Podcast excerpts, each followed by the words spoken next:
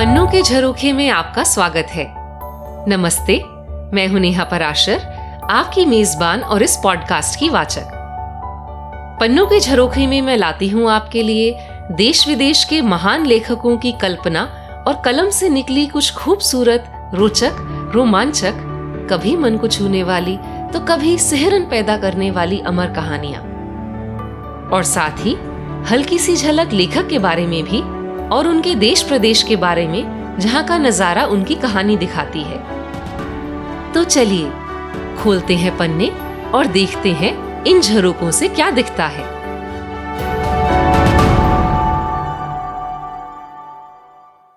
आज हम कहानी सुनेंगे विलियम सोमसेट मॉम की। मॉम को लिखा जाता है मॉगम, पर इसका उच्चारण मॉम है। मॉम 20वीं सदी के पहले भाग के सबसे जाने माने सफल और कहते हैं कि सबसे संपन्न अंग्रेज़ी लेखकों में से थे। इन्होंने अनेकों नाटक, उपन्यास और कहानियाँ लिखी हैं। मॉम का जन्म पेरिस में हुआ था और इंग्लैंड में भी। ये कैसे मुमकिन है, आप सोच रहे होंगे। असल में, मॉम के जन्म के समय उनके पिता पेरिस में अंग्रेज़ी दूतावास के लिए वकालत करते थे। उस समय फ्रांस में कानून था कि फ्रांस में जन्मे हर नागरिक को कुछ समय के लिए सैन्य सेवा में भर्ती होना पड़ेगा। इस कानून से बचने के लिए मॉम के पिता ने इंतज़ाम किया कि उनका जन्म अंग्रेज़ी दूतावास के अंदर हो। दूतावास को देश का ही हिस्सा माना जाता है। इसलिए पेरिस में होते हुए भी कानूनन जन्म हुआ इंग्लैंड में। इनके परिवार में सभी वकील थे, पर इन्हें वकालत में बिल्कुल रुचि नहीं थी। इन्होंने मुश्किल से चुना कि इन्हें डॉक्टर बनना चाहिए और डिग्री भी हासिल की। पर अठारह में इनका पहला उपन्यास लीजा ऑफ़ लैम्बेथ इतना सफल रहा कि इन्होंने डॉक्टरी को परे छोड़ लेखक बनने का फैसला कर लिया। पहला विश्व युद्ध शुरू होने तक मॉम के नाटक इतने सफल हो गए थे कि एक पत्रिका ने एक कार्टून निकाला जिसमें शेक्सपियर मॉम के नाटकों के पोस्टर देखकर अपने नाखून चबा रहा है। विश्व युद्ध में योगदान के लिए मॉम ने उस समय के अनेक और प्रसिद्ध लेखकों और बुद्धिजीवियों की तरह एंबुलेंस ड्राइवर का काम किया। कुछ समय बाद उन्हें ब्रिटिश इंटेलिजेंस सर्विस जो बाद में एम कहलाने लगी, में भर्ती कर लिया गया और गुप्तचर के रूप में रूस भेजा गया। मॉम कई देशों में, जैसे फ्रांस, स्पेन, इटली, रूस इत्यादि में रहे और अपने उपन्यासों के शोध के लिए उन्होंने अनेकों देशों की यात्राएँ की, जिनमें से भारत भी शामिल है। यहाँ पर वह रमन महर्षि से मिले और इस यात्रा और मुलाकात से वो इतने प्रभावित हुए कि उनका उपन्यास रेजर्स एज इसी पर आधारित है। मॉम के उपन्यासों और किरदारों में उनके अपने जीवन के उतार चढ़ाव और अनुभवों और अनेकों देशों में यात्राओं का प्रभाव साफ़ दिखता है। Of human bondage the moon and sixpence cakes and ale इनके बहुत चर्चित उपन्यासों में से हैं। इनके बाद आए अनेक प्रसिद्ध लेखकों, जैसे Ian Fleming George Orwell Stephen King इत्यादि ने माना है कि उनकी खुद की लेखनी पर मॉम का गहरा प्रभाव है। आज जो हम कहानी सुनेंगे, उसका नाम है द लंचन जो कि मॉम की सुप्रसिद्ध कहानियों में से है। यह हमारी एनसीआरटी की इंग्लिश की पाठ्य पुस्तक में भी थी। लंचन एक फ्रेंच शब्द है, जिसका मतलब है दिन में खाया जाने वाला हल्का फुल्का नाश्ता। तो आइए सुनते हैं इस कहानी का हिंदी रूपांतरण। एक से ज़्यादा कुछ नहीं।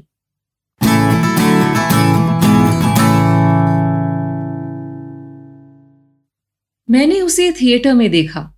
मैं इंटरवल में उसकी बगल में जाकर बैठ गया। उससे मिले मुझे बहुत साल हो गए थे। अगर कोई उसका नाम लेता भी तो शायद मैं उसे पहचान ना पाता। उसने चहकते हुए कहा, कितने साल हो गए ना हमें मिले हुए? वक्त कैसे गुजर जाता है? जब हम पहली बार मिले थे तो मुझे खाने पर लेकर गए थे, याद है? बीस साल पहले की बात है और मैं पेरिस में रहता था। मेरा लैटिन क्वार्टर में एक छोटा सा फ्लैट था और मैं बस इतना ही कमा पा रहा था कि जान और जिस्म अलग ना हो। उसने मेरी एक किताब पढ़ी थी और उसके विषय में मुझे लिखा था। मैंने उसे धन्यवाद कहते हुए जवाबी पत्र भी लिखा था। फिर मुझे उससे एक और चिट्ठी मिली। वह पेरिस से होकर गुजर रही थी तो क्या हम मिल सकते थे? क्या मैं उसे फोयोज पर दोपहर के खाने के लिए मिल सकता हूँ? फोयोज ऐसा रेस्टोरेंट था जहाँ फ्रांस के सेनेटर्स का उठना बैठना था। मेरी हैसियत से इतना आगे कि मैंने कभी वहाँ जाने के बारे में सोचा तक नहीं था। पर चापलूसी का असर कहें या मेरी जवा उम्र का, एक महिला को मैं ना नहीं कर सकता था। मेरे पास पूरा महीना चलाने के लिए अस्सी सोने के फ्रैंक थे। एक बार का खाना पंद्रह फ्रैंक में आ जाना चाहिए। अगर मैं अगले दो हफ़्ते कॉफ़ी ना पीऊं तो इतने पैसे बचा सकूँगा। तो ठीक है। मैंने लिख दिया कि मैं तुम्हें फोयोज में गुरुवार को साढ़े बारह बजे मिलूँगा। वह इतनी जवान नहीं थी जैसा मैंने सोचा था। लगभग चालीस की महिला थी। और देखकर जाने क्यों ऐसा लग रहा था कि उसके पास ज़रूरत से कुछ ज़्यादा ही दांत हैं। काफ़ी बातूनी भी थी। पर क्योंकि ज़्यादातर बात वो मेरे ही बारे में कर रही थी, मैं उसे सुनने के लिए तैयार था। जब मेन्यू आया तो मैं सख्ते में आ गया। कीमतें जैसा मैंने सोचा था उससे कहीं ज़्यादा थी। पर उसकी बात से मुझे तसल्ली हुई। मैं दोपहर में ज़्यादा नहीं खाती, बस यूँ ही थोड़ा बहुत कुछ। अरे नहीं नहीं, ऐसा मत कहिए, मैंने दरिया दिली दिखाते हुए कहा। आजकल लोग बहुत खाते हैं, उसने कहा। पर मैं किसी एक चीज़ से ज़्यादा कुछ खा ही नहीं पाती। शायद मछली, देखते हैं इनके पास सामन है या नहीं। सामन का मौसम नहीं था, फिर भी मैंने वेटर से पूछा। जी हाँ उसने कहा, अभी एक लाजवाब सामन आई है, इस साल की पहली। जब तक वह तैयार हो, क्या मैडम कुछ और लेना चाहेंगी? नहीं नहीं, मैं एक से ज़्यादा चीज़ नहीं खा सकती। हाँ पर शायद कैवियर ले सकती हूँ, थोड़ा सा। मेरा तो दिल ही बैठ गया। कैवियर मेरी जेब से बिल्कुल बाहर था, पर ऐसा कह तो सकता नहीं था। मैंने वेटर को कैवियर लाने के लिए कहा, और मैंने अपने लिए मेन्यू का सबसे सस्ता आइटम, मटन चॉप चुना। तुम्हें मांस नहीं खाना चाहिए, उसने कहा। इतनी भारी चीज़ खाकर काम कैसे करोगे? मैं तो कुछ भी भारी नहीं खा सकती। फिर कुछ पीने की बारी आई। मैं तो दोपहर को कुछ नहीं पीती, उसने कहा। और मैं भी, मैंने तुरंत कहा, सिवाय वाइट वाइन के। उसने मेरी बात काटते हुए कहा, जैसे मैंने कुछ कहा ही ना हो। फ्रांस की व्हाइट वाइन्स बहुत हल्की होती हैं, हाजमे के लिए बहुत अच्छी। तो आप क्या लेना चाहेंगी? मैंने कुछ निरुत्साह से पूछा। उसने मुझे चमकते दांतों की मुस्कान दी। मेरे डॉक्टर ने मुझे सिर्फ़ शैंपेन की इजाज़त दी है। मुझे लगता है यह सुनकर मेरे चेहरे से ज़रूर रंग उड़ गया होगा। मैंने आधी बोतल शैंपेन ऑर्डर की। तो तुम क्या पियोगे? उसने पूछा। पानी, मैंने कहा। तो फिर उसने कैवियार खाया और सामन नोश फरमाई और साहित्य और संगीत की बातें करती रही। मेरा दिमाग सिर्फ़ बिल की चिंता में था। जाने कितना आएगा।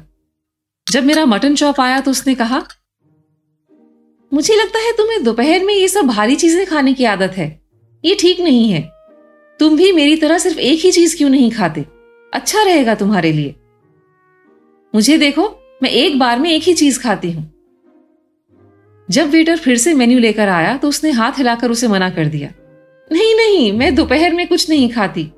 बस यूँ ही थोड़ा बहुत कुछ। बस बातें करने का बहाना। मैं इससे ज़्यादा खा ही नहीं सकती।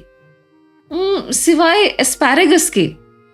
पेरिस से अगर एस्पैरेगस खाए बिना चली गई तो दुख होगा। मेरा दिल बैठ गया। मैंने बाज़ार में एस्पैरेगस देखा था, गजब के ऊँचे दामों में। मदाम जानना चाहती हैं कि आपके पास एस्पैरेगस है? मैंने वेटर से पूछा। मैंने मन से पूरी कोशिश की कि वो ना कह दे, पर उसके चेहरे पर तो बड़ी सी मुस्कान थी। उसने मुझे यकीन दिलाते हुए कहा कि है ही नहीं, बल्कि बेहद कोमल, बड़े, लाजवाब एस्पैरागस हैं। मेरे मेहमान ने गहरी सांस भरी। मुझे बिल्कुल भूख नहीं है। पर अगर आप जिद कर रहे हैं तो थोड़ा स्पैरगस ले लेती हूँ। मैंने ऑर्डर दे दिया। तुम नहीं लोगे? नहीं, मैं एस्पैरागस नहीं खाता। हाँ कुछ लोगों को एस्पैरागस पसंद नहीं है। सच कहूँ, तुम जो इतना गोश्त खाते हो, उससे जायका खराब हो जाता है ऐसी चीज़ों के लिए। हम स्पैरगस तैयार होने का इंतज़ार करने लगे। अब मैं वाकई डर की चपेट में था। अब सवाल यह नहीं था कि मेरा महीना कैसे चलेगा। बल्कि ये कि क्या मैं बिल भी चुका पाऊँगा या नहीं? ऐसा ना हो कि मुझे अपने मेहमान से ही उधार लेना पड़े। बहुत शर्मिंदगी हो जाएगी। मेरी जेब में कितने पैसे हैं मुझे ठीक पता था। मैंने तय किया कि अगर बिल उससे ज़्यादा आया तो तो मैं जेब में हाथ डालकर चिल्लाऊँगा कि किसी ने मेरी जेब मार ली। बस ऐसा ना हो कि उसके पास भी पैसे ना हो। ऐसा हुआ तो मैं अपनी घड़ी यहाँ छोड़ जाऊँगा और बाद में आकर पैसे चुका दूँगा। तभी एस्पैरेगस आ गए। लाजवाब, लजीज दिखने वाले। वह बेशर्मी से अपने मुँह में एस्पैरेगस डाले जा रही थी और मैं सिर्फ़ उनकी महक से काम चला रहा था। आखिर उसने खाना खत्म किया। मैंने पूछा, कॉफ़ी? हाँ कॉफ़ी, आइसक्रीम के साथ, बस। अब मैं चिंता से आगे बढ़ चुका था। मैंने अपने लिए कॉफ़ी ऑर्डर की और उसके लिए आइसक्रीम के साथ कॉफ़ी। मैं एक बात ज़रूर मानती हूँ कि हमें खाने की मेज से पूरा पेट भरकर नहीं उठना चाहिए। पेट में थोड़ी जगह छोड़नी चाहिए। क्या आपको अब भी भूख लगी है? मैंने कमज़ोर सी आवाज़ में पूछा। अरे नहीं, बिल्कुल नहीं। मैं दोपहर में कुछ नहीं खाती। सुबह एक कॉफ़ी पीती हूँ और शाम को डिनर। और बीच में बस एक चीज़ से ज़्यादा कुछ नहीं। मैं तो तुम्हारे लिए कह रही थी। तभी एक और झटका लगा। हेड वेटर एक टोकरी में बेहद खूबसूरत आड़ू लेकर आया। अपने चेहरे पर एक झूठी मुस्कान के साथ। पर आड़ू का तो मौसम ही नहीं था। ओ आड़ू इटली से आए थे। भगवान जाने किस कीमत पर। देखा, तुमने मटन से अपना पेट भर लिया है। मेरा बेचारा छोटा सा चौक, और तुम और कुछ नहीं खा सकते। पर मैंने बस हल्का फुल्का यूँ ही थोड़ा बहुत कुछ खाया है, और मैं इस शानदार फल का लुत्फ उठा सकती हूँ। जब बिल आया तो मैंने देखा मेरी जेब खाली करने पर एक छोटी सी तीन फ्रैंक की टिप के साथ मैं उसे चुका पाऊँगा। अब पूरा महीना पड़ा था और मेरे पास एक दमड़ी नहीं बची थी। अलविदा में हाथ मिलाते हुए उसने कहा, तुम भी मेरी तरह दोपहर में एक से ज़्यादा चीज़ मत खाया करो। मोहतरमा, मैं उससे भी बेहतर करूँगा। मैं आज रात को कुछ भी नहीं खाऊँगा। तुम बहुत मज़ाक किया हो, उसने गाड़ी में बैठते हुए कहा। तो ऐसी थी हमारी मुलाकात। पर आज मेरा हिसाब पूरा हो गया। मैं बदला लेने वालों में से नहीं हूँ, पर जब ऊपर वाला ही आपकी तरफ़ से बदला ले ले तो थोड़ा खुश होने में कोई बुराई नहीं है। आज उसका वज़न 130 किलो से भी ज़्यादा होगा।